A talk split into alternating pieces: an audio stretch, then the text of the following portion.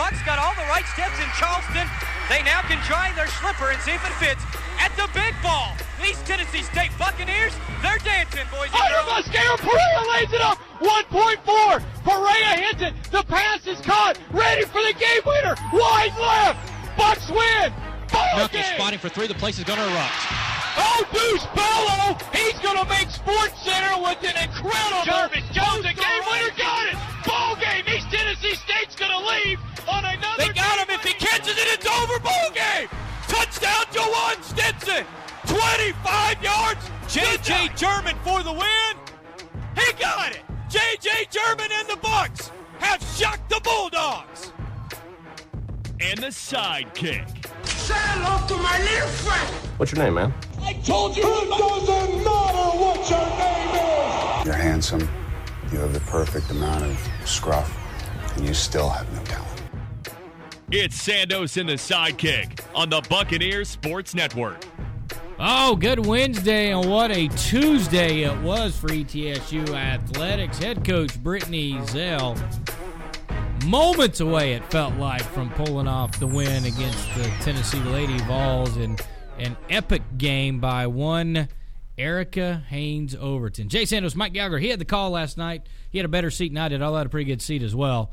My goodness, what an overall game.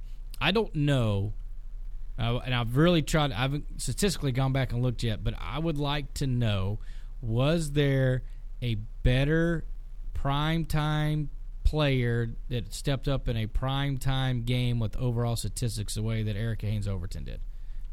I think you can just look overall at E T S U women's basketball's history and say this is the best overall performance in the history of the program.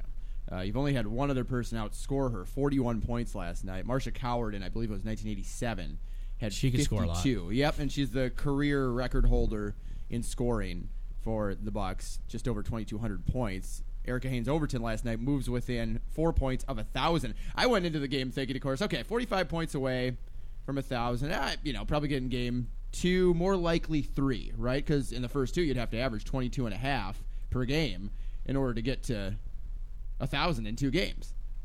And then I'm seeing the point total get closer and closer and closer to thirty, and then thirty-five, and then forty, and then she gets to forty-one. And I thought that for a moment there was going to be a chance to send this game to overtime. Unfortunately, what ended up being a smart play from Renaya Davis, it was a three-point game. Erica Haynes-Overton streaking up the near side of the court. Davis fouls her right inside of half court, sends her to the line for two. Uh, Erica Haynes-Overton, historically a pretty decent free throw shooter, seventy-five percent last year. I think she's um, seventy-seven percent for her career. And sends her to the line for two, makes one of two. And then E T S U on the other end has to foul. There was about, uh, I think, a four-second differential between the and they had a foul shot to give and too, game right? clock. Yeah, and they had a foul to give. And so I'm kind of going out of order here because it was a uh, four-point game, then two-point game. Anyway, point being, the Bucks never had a chance to tie the game. They never had the shot to be able to tie the game. And Erica Haynes-Overton ends with forty-one, ten rebounds, and seven steals. So she's always a threat to go triple-double on you at any time. Had a double-double last night, but three steals away from a triple-double. Now has two hundred twelve career steals, and that leaves her just fifty-two steals short of breaking the E T S U career record, and we're in game one of her junior year.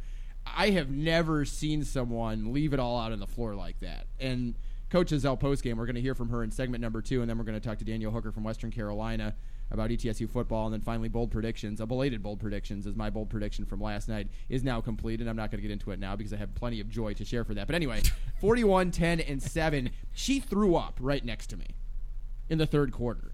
She was sitting on the end of the bench, and she's drinking some water, and then she kind of like spits a little bit up, and then goes behind the bench and throws up into a towel in the third quarter. That was the third quarter. So she still went out and played fifteen more minutes. You could see it kind of reminded me of, and this is going to sound ridiculous to people that weren't there and didn't see it, but the way that she had to be helped off the court going into timeouts kind of reminded me of the Michael Jordan flu game.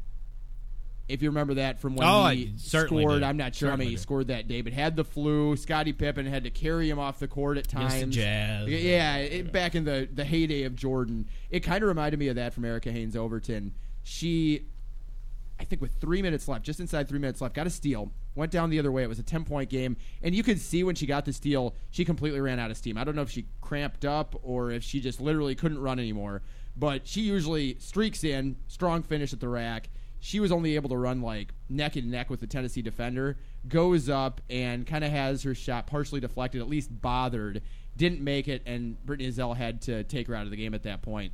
Then she comes back in twenty seconds later, and then later in the game, like with under two minutes left, Brittany Ezell calls a timeout for her to be able to come I, off the floor and then go back see, in. See, I thought that was interesting throws. because oh, wow. there were people beside me. At that time, I'd, I'd got back in the stand so I could become full fan, right? I'm going to be a fan a lot. So I was in there w- w- being a fan, and when they called the timeout, right before she shot the two free throws, I had people going, oh, why are they icing her? Why are they doing that? And I was like, they literally are dragging her over to the bench. Right. Like, she needs that breather. So I thought it was a brilliant t- timeout. And, of course, when they miss second free throw, people go, oh, that wasn't it. No. She needed time to regroup because you needed to give that extra. It was a full timeout. She wouldn't have been able to okay. lift her I, arms to I shoot agree. the free throws. I agree. I thought it was a brilliant call. And I thought it was knowing your team, knowing your players, trying to do the right thing. So that that particular play I thought was great. The other weird thing about that, and, and, and it's all in the same play, it was that Davis foul near midcourt. Yep. People couldn't hear the whistle where I was at. Makes the three. And people are oh. going bonkers. But at the time, there was a foul. Some Tennessee defenders had already started walking away. So, so there was a lot of things happening. But when there was a foul, uh, there was a whistle, and it was like three dribbles, then the shot, clearly after the foul. And then people were like, oh, there's a foul, is there a four-point play? So then I'm right. trying to correct people in the stands, no which is why I don't sit in the stands a lot. Right. You know, because I'm sitting there like, no, the foul happened there. Well, why did they blow the whistle? Why, why didn't that? Why we call time? So it was fast and furious, but people were really super engaged and, and into that. As you would imagine, I might have gotten a few uh, arguments with some Tennessee fans that were there. That we're not wearing the, the blue and gold, that were yelling some crazy stuff. So uh, it was it was, it was a great atmosphere every time. That and there's been well known. There's a couple of Tennessee fans that go there and will start the, the lady vault with one of your oh, lady. It happened a couple vault. times. And yeah, as soon as it started to get going, the Buck fans kind of answered. You know, it wasn't it wasn't a few years ago. It kind of felt like and Tennessee was up pretty big at that time, so they they kind of just wilted and that chant took over the building. It never really took over the building, which is what I was proud of. Is the Buck fans were were there, and I know there were a lot of people that pulled for both and. And and some struggled with it, and for a lot of people, I think they were wearing their blue and gold yesterday. Maybe they go back, but there were some, some only people that showed up because they were Lady Vol fans, and I hope they left uh, respecting the program as they should, and if nothing else, respecting the best player on the floor, and, and, and, and maybe of the whole college basketball opening night. Absolutely. I mean, forty-one, ten, and seven is a stat line that will go unmatched for, if not the first couple of nights of college basketball, first month. It may go unmatched the entire year. I mean, to be defense to offense the way Erica Haynes-Overton was, and to quite honestly completely outplay Renaya Davis. I was not impressed with Renaya Davis. I know she's got a long body of impressive performances in her history, and I know she's preseason All S E C, and I know that she can kind of do it all, and the list goes on and on. I thought she was so pretty it, invisible last it, night. It was a little too cool for school for me. Mm, you know, there, there was a lot of a lot of kind of shaking things off, not really, just and, and there's a lot of things, you know, a you know, that was not Kellie Harper's recruit, right? Uh, and so there's a lot of things. You're trying to install new stuff. You've got a very young squad for Tennessee in general. All the accolades, I'm sure, playing E T S U in her mind's a, a different level. And Kellie Harper told me last night, having this team has been like having twelve freshmen because she's trying to do a lot of different things and instill her system and get the tough grit, you know, love to work hard type thing. And that is not for everybody. Um, I'm not saying anyone in particular it's not for, but she said twelve freshmen. And that's got to be tough going into an atmosphere like that. Uh, yeah, and, and, and you're just trying to get everything going. Most people want to open up if you have a situation at home, right? This game was scheduled a long time ago. It was already inked, the date and everything, well before Holly Warwick was let go, so there was no way getting out of it. And I'm sure if Kellie Harper's like, I don't mind, and I think she had said it to Coach Dill, she didn't mind. She loved going there um, because they are friends. She would go do it again. I think it was more of my first game doing all this. I would like to have one in a friendly, you know, home environment, and then and then maybe do something like that. So there was a lot of things going on that, that I thought was good. The other thing I thought was interesting, and I've done a lot of games or or watched a lot of games, E T S U and mid-majors in general, when you play a storied program, like when E T S U goes play, for a great example, Kentucky. We've played Kentucky in basketball several times in Rupp Arena, N C double A tournament. Go look at the foul differences. Go look at when those fouls are called in the game. None of those whistles go your way. That was by far the, and I'm not saying one way or another, you know, somebody's cheating or anything like that. It just, it happens. Like when E T S U plays Newberry in basketball, when we tape this on Wednesday, it's Wednesday night, E T S U will get the benefit of the calls, period. They, they get them against Limestone, they'll get them against Milligan. They do that when E T S U goes plays at Kansas. Kansas is going to get more of the calls. And you just, you just know it going in. Last night was one of the few times I felt like you got a fairly clean game, and maybe even one or two whistles that, that got caught up in, which happens sometimes, gets caught up in the emotion of the game and the crowd and went E T S U's way. And that shows you've got a, a good home environment. The other thing, it's respecting that, that, that a team is playing its guts out, right? And sometimes you see it where if teams playing hard and other ones, they get some calls too. But you very rarely see, and and rather – around here, we still think Tennessee is, is the cream of the crop of women's basketball and always will be. But even if you said, okay, they're number two to Connecticut, they're still the top two-story program in all of women's college basketball, and the Bucks got a pretty clean whistle game. And I, I'm amazed by that because you generally don't do that. You usually leave those games with head-scratching calls like, golly, what was that? But it didn't happen, and it was tremendous. And I thought that added to the thing. It was the one time I thought, man, this was a clean-called game. It gave, you know, E T S U a great shot in a game in which traditionally we don't we don't get those calls. You know, you don't get those whistles. You don't get a fifty-fifty call. Or even worse, you know, you, you would even take a sixty forty. If you ask Steve Forbes right now, you know, if he goes to Kansas and gets a sixty forty Kansas-favored whistle, he'll take it right now. No no questions asked. So I thought that was interesting, too, that E T S U and, – and, again, I think – but some of it was because they were the aggressor. I think because you get the home crowd was into it and momentum and all that that works into it. And I don't – again, I'm not saying the referees cheat. I'm not doing any of that. But I'm just thinking you live under a rock if you don't understand that it's hard for mid-major teams to get calls and whistles when they play the bigger school, just like it's unfair when, when Milligan and, and, and Tusculum and Carson Newman come play E T S U. They don't get the calls either. It just happens. It, it's just the way it is. You mentioned ten healthy bodies, or you mentioned the playing your guts out. ten healthy bodies last night for E T S U. And this game was going almost exactly how the game last year went up until about the five-minute mark in the third quarter. E T S U last year was down ten at the five-minute mark, and then Tennessee created some distance, won in a run, ended up winning by nineteen. This year, it was a ten-point game, and the Bucks just did not go away. Heck, it was a ten-point game at the five-minute mark of the third quarter, also a ten-point game with three minutes to go in the fourth quarter.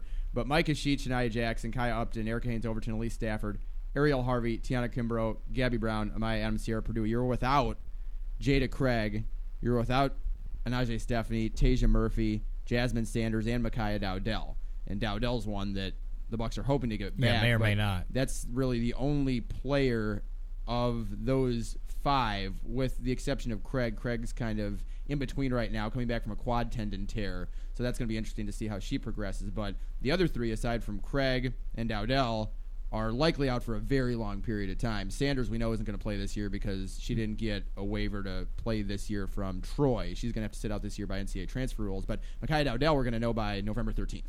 So it's a week away. If you have her last night, and she is a strong, imposing force, kind of in that high post area, can go down low, um, and I think would have flat-out bullied some people last night. Granted, she'd be giving away some inches, but she is like a linebacker out there, and that's what they describe her as inside E T S U women's basketball. But so it was going one way, and then you thought that it may have the potential last night's game to go the same way as it did last year, and then the Bucks just didn't give up, even though they only had ten people. And the last three minutes, even going into that, when you saw Erica Haynes-Overton go the other way off the steal, not be able to finish, ten-point game, you're like, oh, man, well, this is a fantastic effort. You feel good coming away from it if you're an E T S U fan that you stuck right with Tennessee, the winningest program in college basketball on the men's or women's side with an eight oh four winning percentage. But then the hits just kept on coming. Elise Stafford makes a couple free throws, and then Haynes-Overton, and then Elise Stafford again. It was an eight nothing run, and finally able to put it away, Tennessee, with some free throws late. And as we mentioned, E T S U never had the chance to tie the game on a one-possession trip down the court. You know, it was a two-point game when Haynes-Overton, or a three-point game when Haynes-Overton was fouled. She made it a two-point game. Bucks had a chance even with under twenty seconds to go, to get a free throw miss, that second free throw, and an offensive rebound for U T, which was, if you're looking unbiasedly and partially, the story of the night, sixty-two rebounds to forty-one that, in favor of Tennessee. That that was the one the one baffling number was when actually Kevin Brown, when we were kind of walking and talking after the game, just me and him, and he was like, have you seen the rebound numbers? I'm like, well, no, because I, I didn't see any stat sheet. Crazy. And when he showed the, the, the total rebounds, that there's one hundred three, yeah, that, that's incredible to begin with. And then the sixty-two and the twenty-five offensive, you're just yeah. kind of like, oof, that's a – That's that's tough to overcome. But again, they had one. Tennessee only had one lady that was five eight. The rest were six or higher. Yep. The six fivers, I think, were shorted. I mean, my goodness, were, I swear one was six seven. That's all I'm throwing. I mean, I, a few I was, people said that post game too. It's not just you. Just I mean, felt that way. Maybe she played six seven instead of six five. But it was it was incredible to see the disparity there, and, and to see, you know, even. Um, Stafford and, and Overton and some of those people going in there and, and snaring rebounds.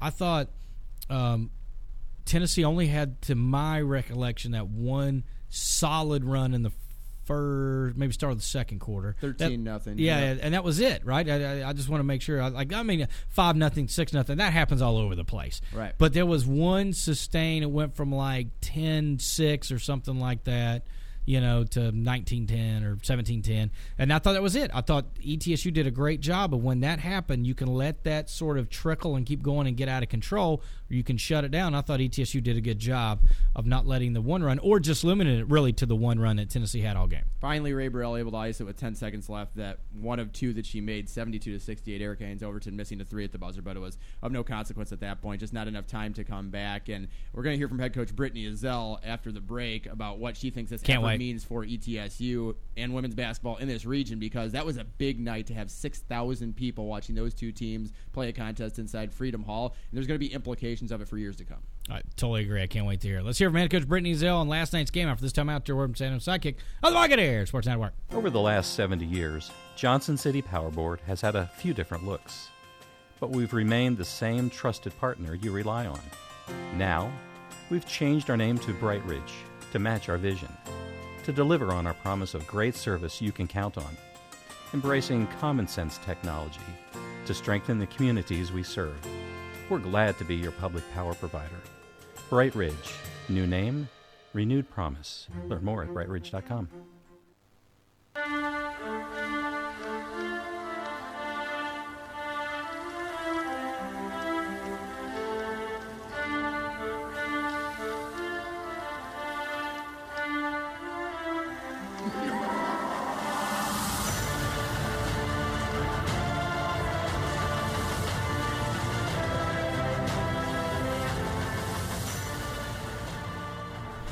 Sandos and the sidekick back with you as we recap the game. Brittany Ezell, fired up, I'd say. No, I have not. Erica, let's put it this way, Mike. If she's not the SoCon Player of the Year, show her to me. You got to be kidding me right now. That kid can do some things that I can't coach.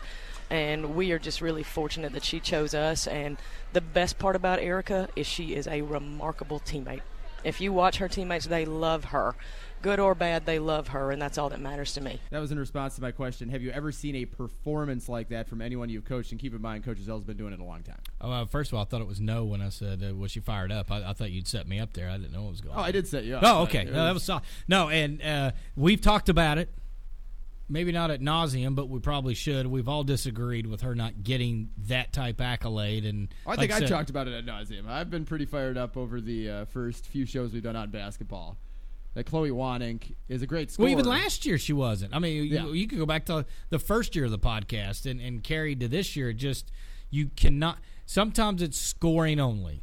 But even so, I always go with if you took the player off, right?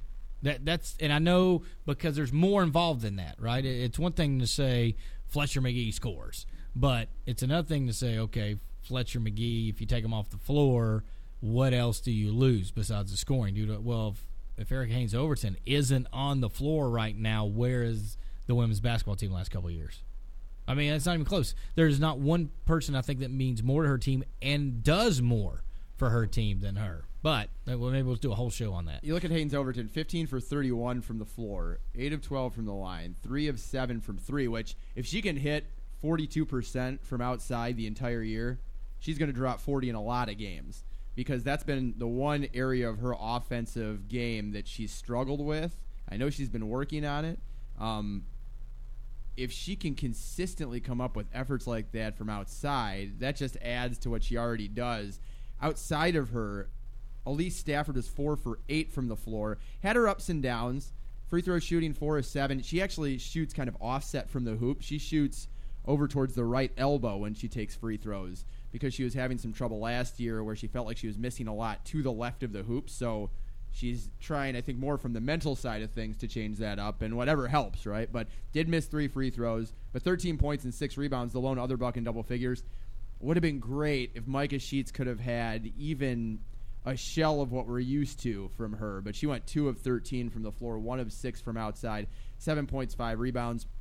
I think even in shoot-around, you were there with me at from two to three, you could see that she was struggling with the shot when they were running some set plays. Started to hit a couple towards the end of practice, and you're like, okay, maybe that's some good momentum building towards the game, but she just didn't have it after setting her career high or matching her career high five different times, setting her matching last year in conference play alone. Came out slow on night one. It's a bad matchup. And and my my mother-in-law, and I, I got to sit next to, that's her favorite player. Um, but so, I mean, everybody loves Overton. Let me say that. Haynes-Overton is everybody's favorite player. After that, she's like, I really, and she had mentioned, you know, late in the year was really because that she had come along. She made all those shots. Yeah. And I just said, you know, and we did watch her struggle. I mean, you talked about it. I said, but in that particular game, for her style of game, right, and what needs to happen against six three, six two, six four, long, it's tough. And you saw a couple times having to work really hard, moving right, left, doing other things just to get a shot off. It, this was just a particular bad matchup. I think she'll be fine. I think she's going to have a great oh, yeah, year. I just think in that particular game, it doesn't suit what she wants to do style-wise. And there's other Power five teams when they play Wake Forest that may suit her style. Just against Tennessee, looking early, and even like before she even took a shot, I said this is going to be a tough matchup for her to score in, just after w- looking at the size and length and everything going on in shoot-around. Curious to see how she goes the rest of the year against maybe other Power Fives. But in the league, against other um, mid-major programs, I don't think she'll have an issue at all this Smaller year. Smaller programs in terms of height. Tennessee's team averages six foot two. That's the tallest in Tennessee history. May very well be in the country the tallest team in women's basketball. And if it's the tallest team at Division One, it's probably the tallest team at any collegiate level, you'd imagine. So that is certainly an outlier, an extreme that Micah Sheets had to face last night, which led to, I think, the two for thirteen. Here's here's what I was impressed with, and we were talking about it, I think, pregame and in the lead-up to this game, what needed to happen for E T S U to be competitive and even possibly pull off an upset. And what it came down to game plan-wise, I think, at a number of different points, and talking off-air with some people about this, why not just have Erica Haynes-Overton clear out and do some I S Os and do the whole ninety-four feet of the court defense to offense thing? Clearly it took its toll on her body, and she was throwing up for some of the game in the second half. But I was impressed that that ended up being, I think, a lot of what E T S U did. And it seemed like Brittany Ezell just said, you're our horse. You're the best player on the floor regardless of who we play. Go show it. And just unleashed her, and that caused this forty-one point, ten rebound, seven steal performance where she really did do everything on each end of the court. I was very impressed by kind of just changing and adjusting to the matchup against Tennessee, looking at the different ways you can exploit what they do, and Brittany Ezell coming to the right conclusion that that was what needed to happen. I, and Didn't try to overcomplicate. I mean, you got a hot hand. Sometimes that just dictates, right? Like, you go in a game plan, you don't do this, but guess what? Some Somebody's just having a night. You, you just, all right, boom, go. go. Go do your thing. And Overton's one of the few players um, you can just say, I mean, on the men's side, it used to be Kevin Tiggs. Sometimes you would just say, okay, we're going to roll the ball to you, and everybody just get out of the way. Watch what happens. And I felt like that was sort of what happened at some point. It wasn't, you know, lack of anything other than just uh, coach and players recognizing she's having a day. Let's let's let her work and either get out of the way or set a screen if I need to. But other than that, let's, let's see who we get the ball to and let it flow through Eric Haynes-Overton. So the question to coach was, have you ever seen a performance like that in a game that you've coached? Have you ever seen, because you've been doing men's basketball for so long, have you ever seen a performance either against the Bucks, for the Bucks, in a game that you've called like that from Erica Haynes-Overton, men, women, whatever? Oof, I'd have to I'd have to go back. I've actually called a few triple doubles. Okay. So um, very the, complete. That, that that's that, that would be the only thing. None of them, none of them to the tune of forty-one. Uh, I'll say that there was a thirty-point triple double, um, but again, none of them. I'm, I'm, I think most were in league play. Um, I'm trying to rack my brain. There was three of them. I think they're. I think they were all in league play. Some company it was not a Power Five team. Going back to last year, Patrick Good, his three-point performance, incredible, was a bit one-dimensional. You'd right. Say. Oh no, I agree. Still I, incredible. I mean, I'm thinking, away from you know, it, Tim Smith's all five foot nine, um, playing against trees, and, and you know he had the first uh, triple double in E T S U's history. Then Courtney mm-hmm. Pegram had a triple double, and gosh, it was none. But all, all guards, all similar type. Players, uh, I would say Timmy was unique in general because he was the fastest in all of college basketball. But uh, Courtney Pegram had a similar style game to Erica Haynes-Overton, liked to play defense, could come up with steals. Um, she's actually a hybrid between both, to be honest with you, mm. because she's speedy and probably has more steals like Tim Smith would have and create and go to the other end of the floor and would get to the rim against the trees, six foot five, and figure out how to way to get a layup in and a foul. And Tim was brilliant at that at five foot nine. But then to have a, a sort of the the gutty grittiness, that emotional, the team would rally around. Just uh, that was more Courtney Pegram. He was a little better three point shooter, so she's probably a good hybrid, not quite a good shooter as Pegram. Uh, and but more uh, better at assists, better at certainly steals, able to sort of command the game, take it over as Tim did. She's kind of a nice hybrid between those for E T S U fans. But again, they didn't drop forty-one. They, you right. know, they didn't drop forty-one, and, and it wasn't against a, a storied brand basketball program. So off the cuff, it, it, it'd be tough to find one that w- that was better, honestly. And you've been doing this like eighteen a million years. years. eighteen years. Oh, it's eighteen? Down. I thought it was a million. You're never going to doubt the effort of our kids. We may be outmatched. We may be outsized. But you're never going to doubt this team's heart. E T S U tough means something to us. I thought our kids demonstrated that tonight with E H O leading the way. I, I, I've never coached a kid that had forty-one. Could have had more. And she's on the sideline throwing up during timeouts, and we're doing everything we can to get her fluids. And I don't have the words for how proud I am of them in the first game. I almost feel like uh, Russell Crowe and Gladiator. Are you not entertained? What an entertaining basketball game. Great movie, personally. Very good movie. It's a good reference. Uh, and she was very, I think, emphatic, had a lot of conviction when she said E T S U tough means something to us. And you can see if you go to a practice of hers or if you go out and look game day, you know, she coaches tough. She can be hard on some of the young ladies, no doubt. But I think she does that in practice, and it's a lot like uh, I, what comes to my mind is remember the Titans. Denzel Washington, when he's talking about being a coach, I may be a mean cuss, but I'm the same mean cuss to everybody on that field. Because, and Randy Sanders has said it before too, he likes to throw adversity at players to see how they react in practice, to know if he can trust them in the game. You're tough on someone as a coach because, A, you're – probably sure that it's not going to break them. You're probably toughest on the people that can handle it. But also, you're tough on them when the lights aren't on, so when the lights come on, you know if you can trust them or not. You know if they'll be able to handle it. And so she is going to be tough on the kids because she wants the best for for them. She wants success for them, and I was certainly entertained. But E T S U tough said it with such conviction, which is why I thought that bite stood out. I thought that was a, a great bite. I think it does mean I, I think we've branded that as a department the last couple of years, and people are buying into that, right? It was much easier just to deal with, well, it's just they're saying tough stuff. But now you're starting to see it, feel it. People are owning it. That's the big thing. Do the players own it? Do the coaches instill it? Is it doing that? And, you know, I, I think that's the the biggest compliment to what's going on now is you're seeing that grit. That guy. Now you saw it, you know, um, and again, just because I deal, obviously, close to the men's basketball program, traveling with them, but Steve Forbes during that sixteen-game win streak a few years ago, that was the thing. One of the questions was asked from one of the uh, a national writer to the player, um, what's so different? He said, well, our practices are so tough, it's just easy we get into games. Right. It's just easy. And I think that's that's what coach is sort of saying. Like, we go after, we get in that situation. We're not overwhelmed.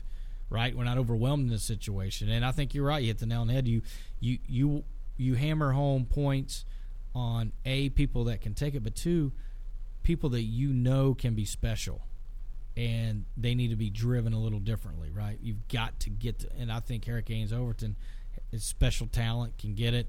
There's a couple of things in her game that I think her freshman year was a little bullish on, didn't kind of want to listen and go, and now all of a sudden you're seeing all that hard work, being coached, working in the weight room, all the things that go into that. Now it's starting to sink in the type of player that she could be on every night if she wants to be. And I think she's starting to mature. That too. I think early in her career, and even some last year, a foul would get called on her, and you see her just kind of with an outburst toward an official, or uh, running all the way down the court and being upset and just outright looking like on her face. She could t- you could tell it affected her. And you don't love to see that because that's energy wasted, right? It's not going towards a positive thing. But last night, even when you saw when she was having quote-unquote like those uh, flares of emotion, um, it was in the positive. It was towards players from Tennessee. It wasn't at officials. It wasn't over the top. It was just enough to walk a line and make it known for everyone in the building, including the University of Tennessee, that it was her court. I think this effort means a lot, not just for this program, but for this region, to let everybody know, guess what, there's some good basketball, and it's not just in Knoxville. And little girls don't have to just dream about wearing orange. We look awful good up here in that blue and gold. And they also need to know that we got the best fans in America. Uh, you come up to Johnson City, you're going to find out how difficult it is to play. Tennessee may make it difficult now for me to schedule anybody else after they see that game, but by God, we're going to try because our fans deserve it, our players deserve it, and this program deserves it. We're going to keep giving it to them. Great soundbite. And you can hear that entire interview on SoundCloud, Buccaneer Sports Network. It is pinned to the top of the page at the moment, uh, and I thought the five or six minutes that we had with Coach was fantastic, and that soundbite in particular, I think that with an effort like that in front of a televised crowd in both Knoxville and the Tri-Cities on E S P N Plus in front of six thousand people, the reach of that game was huge. Uh, there were three or four, it seemed like three or four cameras doing live shots for different stations at Freedom Hall last night. There were cameras everywhere. So when you needed to have a big performance to really take a huge step as a program, you got it. You weren't able to pull off the victory. You were right there. But considering the amount of people you had going into the game, considering the amount of wins Tennessee has in their history, considering the lopsided games that these two teams have played in the past, specifically the three years prior to these last two, to go out and put up that kind of performance, it may not be a W in the record books, but it really feels like a W today, and I think it felt like that for the program last night. I did, and it was a showcase, and like I said, the national love. You know, there was a lot going into this game because it was Kellie Harper's first or alma mater, right? She's certainly been a head coach, three different schools, been there, done that, Power Five, but it's at Tennessee. Not just is she an alum, it's all that, but there were national people paying attention. And one of the first tweets I saw when I finally kind of got home and thought, well, I wonder what kind of love we're getting, was Carolyn Peck. She's like, hey, congratulations to Kellie Harper on her first win. And, oh, by the way, in case you missed it, you need to pay attention to um, – Erica Haynes-Overton, who had forty-one, and I forgot she had something in all caps at the very end. That was, like, insane or something. But, I mean, it was something that was, like, you know, keep your eye out on, on her. So, if nothing else, if nobody else is going to pay attention to E T S U before the game, there was enough national attention. Like Kara Lawson said, so there were a lot of people that have uh, in a national spotlight that were able to tweet about the game and mention things about not just Erica Haynes-Overton, but about the crowd, the atmosphere, and E T S U's effort. So it's a good branding day all the way around for the Bucs. Yeah, and I'm looking forward here on the mentions for E T S U women's basketball. And quite honestly, it's buried at this point, unfortunately, because Carolyn Peck is a big name in the women's basketball scene, and I can't even find it because there's just too much, which is awesome uh, because that means people are engaged and they appreciate oh, the it's, effort. It's impressive. That's what she had. So the exact tweet was, congrats at Kellie Harper uh, and at the Lady Vols Hoop on their first win of the season. But keep an eye on Erica Haynes-Overton of at E T S U Women's Basketball. forty-one points tonight, comma, all in caps, impressive exclamation point. Raising an eyebrow, if nothing else. Awesome night. So, all right. Now we're going to talk uh, football. We'll talk Daniel Hooker about the E T S U football game coming up on Wednesday. Crossover season continues after this time. Out your word from Sam's Sidekick on the Buccaneer Sports Network. Life is all about perfect pairings. Sweet and salty, naughty and nice, hot and cold. Well, add Instant and Jackpot to the list, because that's what you'll get when you add Quick Cash to your next Tennessee Cash play. Quick Cash is a simple way to turn one game into two. With Quick Cash, you'll have a chance to win up to five hundred dollars instantly, right there at the register. Plus, you'll still have a chance to win the Tennessee Cash drawing later. Get the best of both worlds and get twice the fun. It's Quick Cash with Tennessee Cash, only from the Tennessee Lottery. Game-changing fun. Please play responsibly.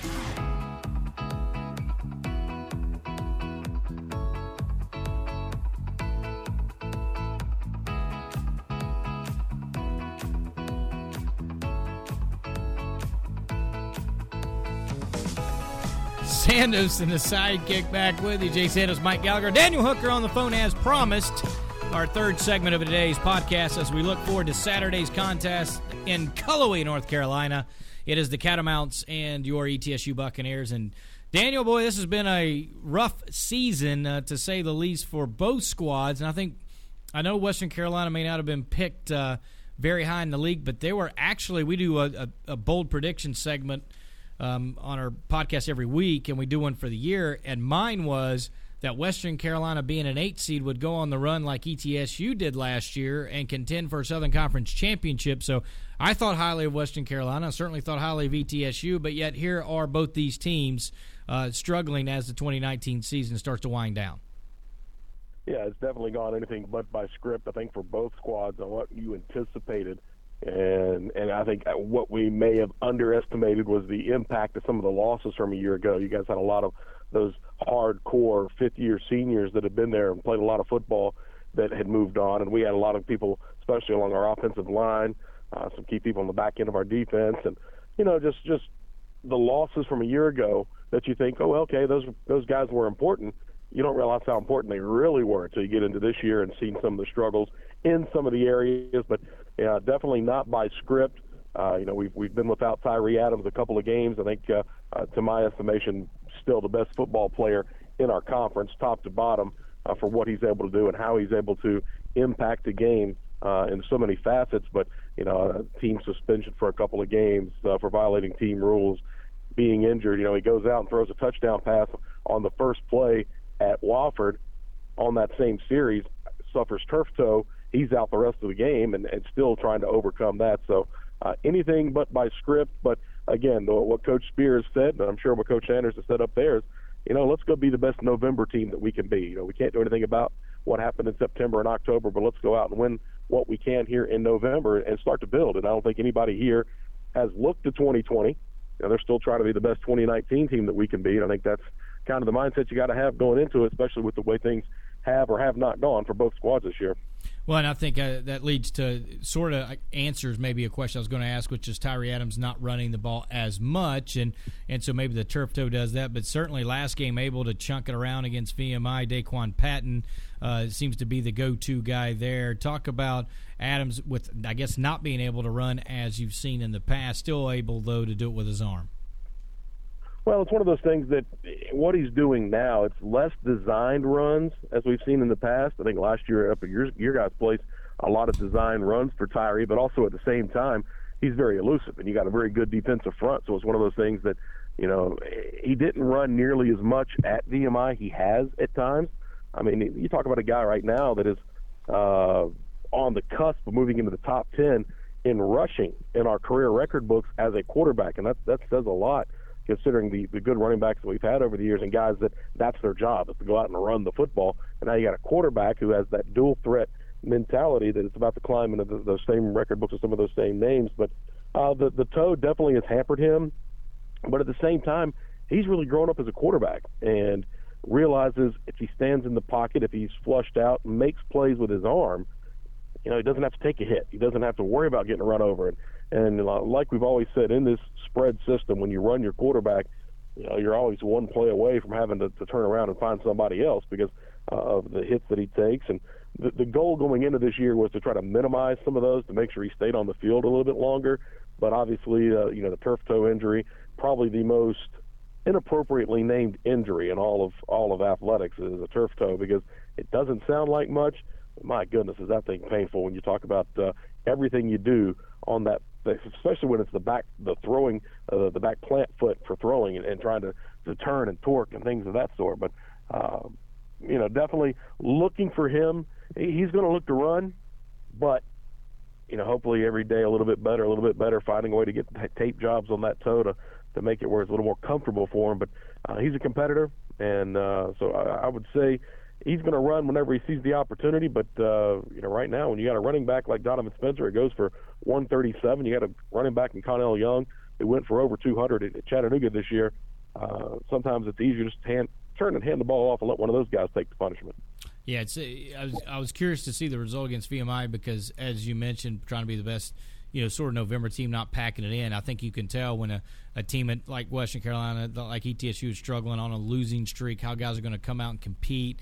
You know, are they going to be able to fight? Western Carolina traditionally has a very lopsided um, series against V M I, and so that's a team traditionally West Carolina is not just beaten but dominated over the time. So I was curious to see that game and how they responded, and certainly they came out expecting to win that football game and then walked away with a big win.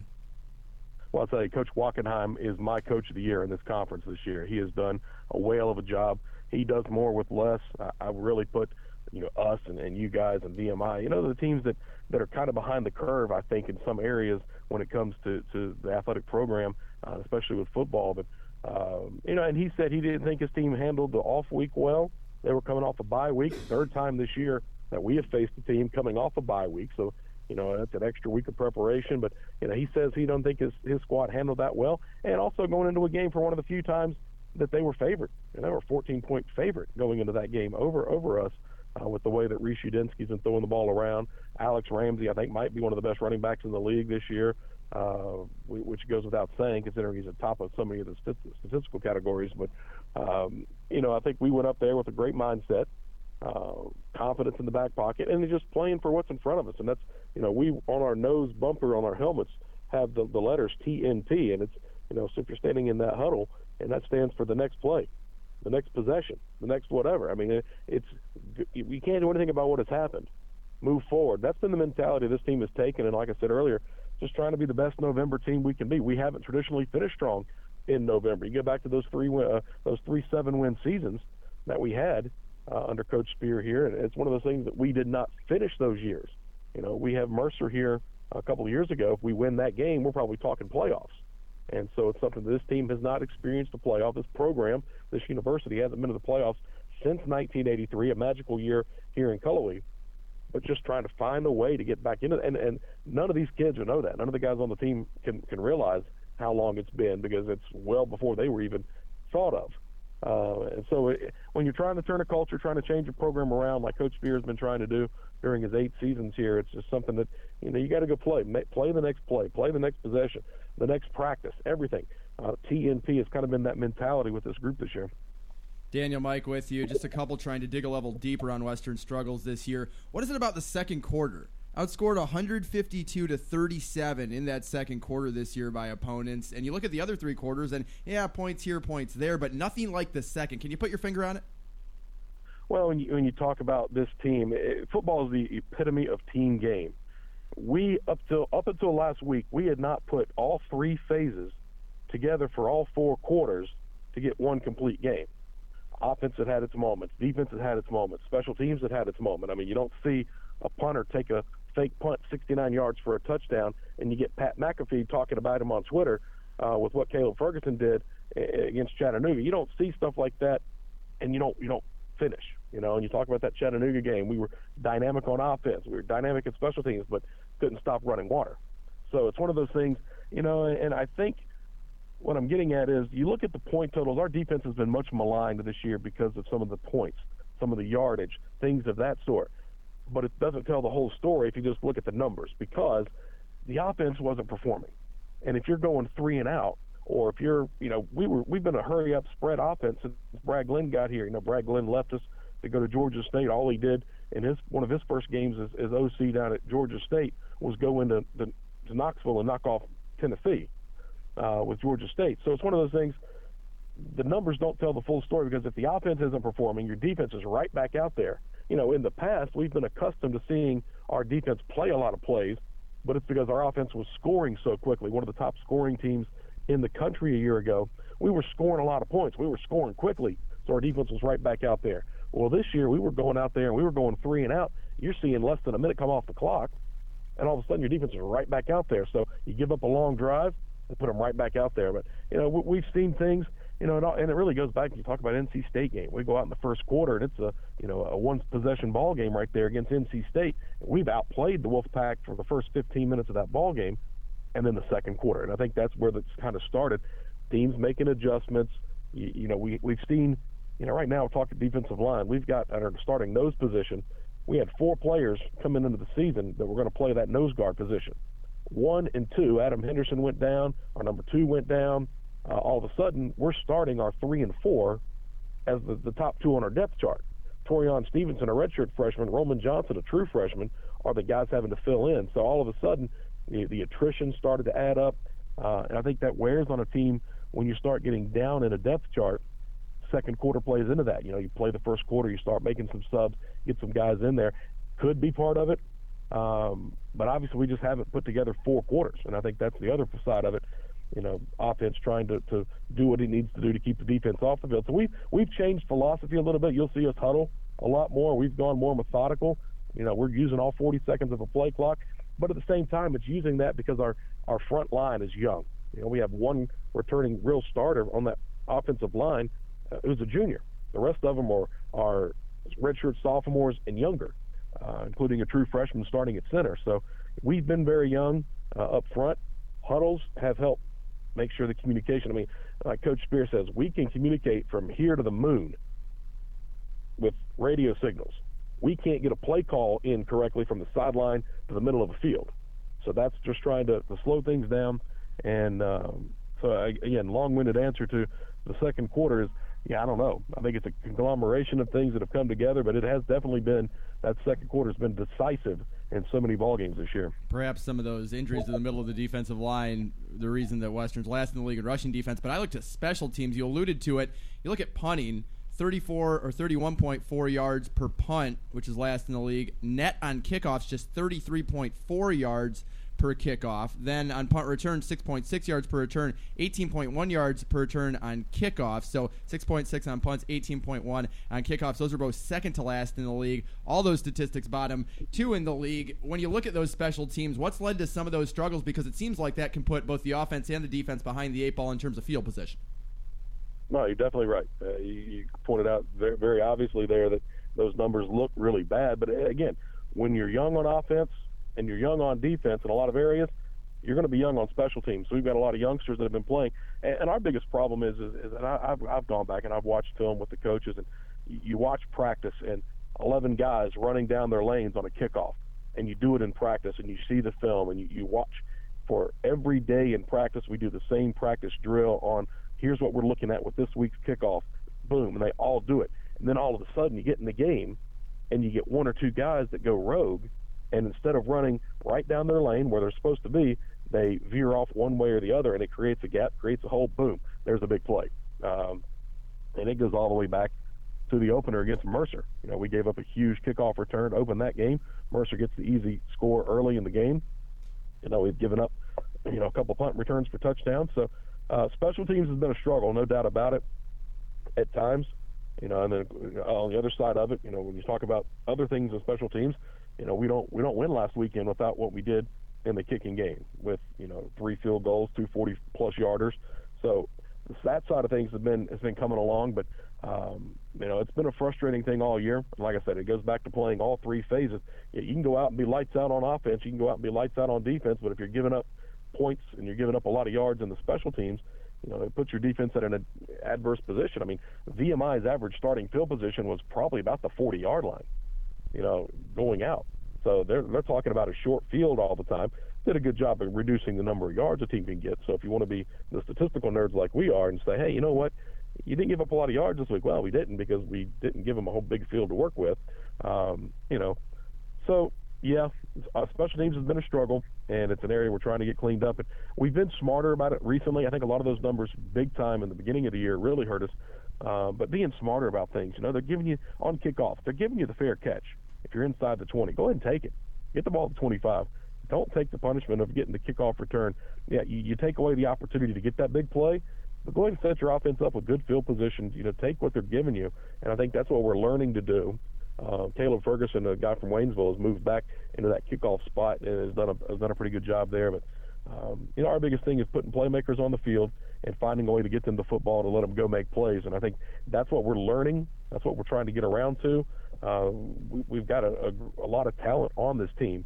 It's just a matter of learning how to play and learning how to win together. And confidence is huge. I mean, you guys saw that last year. You guys knew going into late ball games, no matter what was happening, you guys had the confidence that you're going to go out and finish the game. You're going to go get a win. You know, that game against us last year, epic triple overtime game. You guys had the belief that you were going to win that football game to a man on the sidelines, and you cannot put a price tag on that confidence level. I think V M I this year, most of their success, yeah, it's been because Ramsey's pretty good. It's been because uh, Udinski's really good. But they just had confidence in what they were doing and confidence that they can win football games. And I think you're starting to see that after last week, guys seeing hard work pay off into, into a victory. So we'll see how it translates this weekend and this uh, rivalry matchup, the old Blue Ridge border battle coming up this Saturday. three thirty is the kick, two game, uh, two p.m. pregame coverage here on the Buccaneer Sports Network. Daniel, appreciate the time. I look forward to seeing you over there, my friend. Hey, like I said, I've said this many, many times. I'm so glad you guys came back into the league several years ago. We've we've done it up right. Uh, love seeing you guys uh, from from the administration all the way down. Enjoy the rivalry we have. You know, this Blue Ridge uh, border battle, the the close, the proximity of the two schools, and you know, and two great fan bases. I mean, I can't say enough about what Buccaneer Nation. You guys had a heck of a ball game with Tennessee and the women's side. I know you had a great crowd for that, and looking forward to what basketball has in store for for both teams, but. Like what he said, we lace it up this weekend, put the toe to leather, and see what we got uh, on the gridiron. All right, sounds like a deal. I'll see you over there, my friend. That's Daniel Hooker, Western Carolina breakdown for the Catamount to handle the play-by-play call on the E S P N platform. When we come back, bold prediction recaps from the weekend. Yes, we had to wait because Mike Gallagher had a prediction about the Tennessee Woo. game, and uh, I don't want to bring it up. He, he might have been right. All right, we'll talk about that after this timeout from San Jose Sidekick on the Buccaneer Sports Network. E T S U fans, there is no more entertaining way to spend your Wednesday nights than with the human soundbite reel Randy Sanders. It's big boy football. The Buccaneer head coach joins Jay Sandos live at Wild Wing Cafe every Wednesday night at six p.m. And if you can't make it to downtown Johnson City to have chicken wings and tater tots with Coach, you can listen right here on A M six forty. All fall long, E T S U head football coach Randy Sanders Wednesday nights. What time is it anyway? six p.m. on the Sports Monster. Everyone in the stadium and across the N F L world is aware that quarterback Andrew Luck decided to retire. Antonio Brown ditches practice again after another issue with his helmet. There is a code that has been broken here with Antonio Brown. He's just not a good human. But unless you've been living under a rock, you guys all know that the A A F is folded. Wide receiver Josh Gordon has been reinstated and is now eligible to return to New England. The great Bill Belichick keeps giving Gordon chances. Tennessee head coach Rick Barnes told reporters flat out, if U C L A had paid his buyout, he probably would be at U C L A now instead of at Tennessee. What you just said is one of the most insanely idiotic things I have ever heard. A simple wrong would have done just fine. You are aware the A A F did close, right? I still feel like you're going through withdrawal there. February can't come soon enough. X F L, here you go. You're jumping on another one. Jumping oh, on another one. Oh, the X F L's replaced the A A F? I had no idea. I don't know. I don't know. Uh, bold predictions, and I'm now three weeks in a row with a prediction correct. I'm starting to heat up, baby. I'm starting to heat up.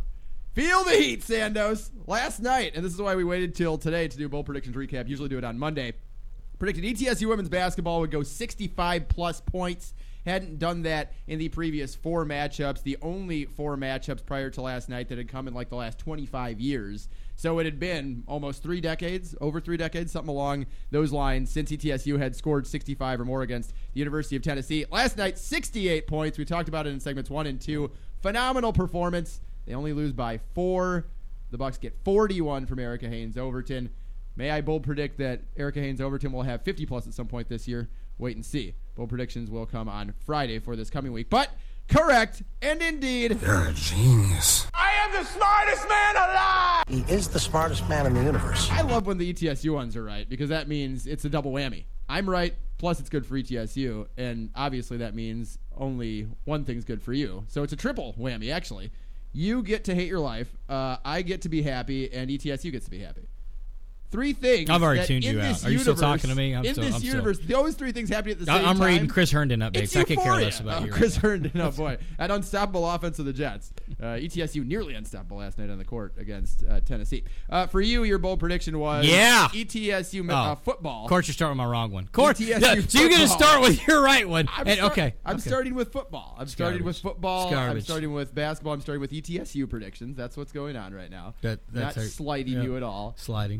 Plus two. It was turnovers. In the turnover battle. What it was, was negative one. Negative, negative one. Okay. That was so the one interception right before halftime. It was three it. turnovers in the turnover margin off. Where are you, Jay Santos? Three. Been off all year. You have shocking. been off all year. Uh, let's go to another prediction that you were off on. I actually don't remember what the final score was of this game. I think you made it interesting oh, uh, towards yeah, the end. Yeah, but it did. Uh, it, was a, it was a total Chat, points, right? sixty-three or Chat more. Chat decided not to score in the second, in the fourth quarter, I think it was. Ooh, they had fifty-five. A good third quarter. Yeah, they had, both teams had a good third quarter. So at halftime, it was fourteen twelve. And if I'm not mistaken, both teams scored uh, in the third quarter. And I think Chat did not score in the fourth, right? Is that right? Chat didn't score in the third, only scored eight in the fourth. Oh, it was the opposite. So third quarter killed. Eh, one quarter killed me. At eighteen and fourth, I needed like eighteen and eighteen. That was good. Furman, thirty-five. Chattanooga, twenty. Yeah. You stubborn, stupid, silly man. You stubborn, stupid. Stupid, silly man! You I can go all stubborn, stupid, silly man! I didn't uh, stop you, so. I'm going to go ahead and just get yours out of the way because I actually haven't looked up if mine was correct or not for the Southern Conference. I'm going to do it while you're talking about how brilliant you are for a prediction that I Boom! really should have made. I really Boom! should have made it. Why I didn't. Weak. I've been hammering Weak. home this point Weak. the entire season in an A P you top twenty-five. You let it slide, baby. The F C S Top twenty-five segment we usually do in this let time. Let it slide. Monmouth over Kennesaw Monmouth. State. Huge. Monmouth over Kennesaw State. It wasn't big, even close. Big. I think it was thirty-one seven at that time. fourteen and a half twenty. Point underdogs. Was it forty-five twenty-one? Yes, two touches. They were catching. I went straight up dub and they won by thirty. Boom. You got anything else to Boom. say about that? I no, I don't. I want to see your weird Clemson yeah. thing They're you did. They're a genius. Yeah. They're a genius. fifty-something to fourteen, I can tell you that. Uh, that well, uh, what was your prediction? No, it was zero sacks allowed for Wofford. Do you know if there's? Oh, no, I do not know. Why don't you look up? Why don't you do some work on the show? For I don't, my God. No, I mean, let me talk about how wrong I was about Pat. First Mahomes. of all, first of all, I'm talent. You should be looking it up. Go ahead. Aren't people that are on air talent? Now nah, you're still kind of producer role. So you're still, you know, whatever. No, Matt Magee thinks one of us is talented. I can tell you that. Uh, Patrick Mahomes, three hundred plus yards, and he would play against E S P N. Against E S P N, against the Minnesota Vikings, playing against E S P N. I was about to go to E S P N to look up the yes. stat. My mind is not working correctly. Uh, I was waiting for Patrick Mahomes to be ruled out like an hour after I made this bold prediction, and it didn't happen. He was a game-time decision against the Vikings. I said he'd play and throw for three hundred plus yards, but the premature comeback for Patrick Mahomes after he was initially ruled he'd be out three to six weeks never happened. Unfortunately for me, never happened. He never did make an appearance. So not only did was I wrong, I was kind of wrong in two facets. He didn't play, and he also, by not playing, obviously can't throw for three hundred plus yards. Can I make the same bowl prediction this week? Probably not, because this will be three games I think he will have missed, or he could be coming back in the third game. I don't know. He was. It would have been very bold last week. He was on the practice field uh, right. the last couple of days leading up, so I don't think it'll be as bold this week. He was on the precipice, shall we say. The precipice mm-hmm. of making mm-hmm. an appearance and probably tearing the Vikings mm-hmm. apart, as it worked out anyway for the Chiefs. Good yeah, that he didn't play. Clemson had nine sacks. So. Nine sacks? No, they had none. Oh! Had none. I am so brilliant. So you went with nine longer and let you stew on that for a second. I am going to out myself in this bold prediction just a little bit, uh, and I'll see now because you didn't call me out on it. It's still going to be right regardless because it's already done, it's already made, it's already correct. But Wofford had only allowed one sack the entire year. But the fact that they were playing up against Clemson, that still is a bold prediction, correct? Uh, yeah. I, I think, I mean. So I went two or three. Yeah. Okay. Think about that. Oh, man. He is the smartest man in the universe. I am the smartest man alive. I, I am the smartest man alive. Tell me, Adam Sandler. I am the smartest man alive. I feel it, Billy Madison. I am the smartest man alive. Two of three this week. I have six correct. You have three correct. Doubling you up still as we go along through. I, I remember this being similar last year, and then so you got lucky, and then in the postseason, and then five point bowl. Woo! Oh, hey, you, you know what? Yeah. This is looking bad for you even more because you know who's number five in the playoff poll this week? Clemson, who I They're, said would not make the playoff. That has zero because fifth. You do know that uh, four both teams make the playoffs. They're fifth.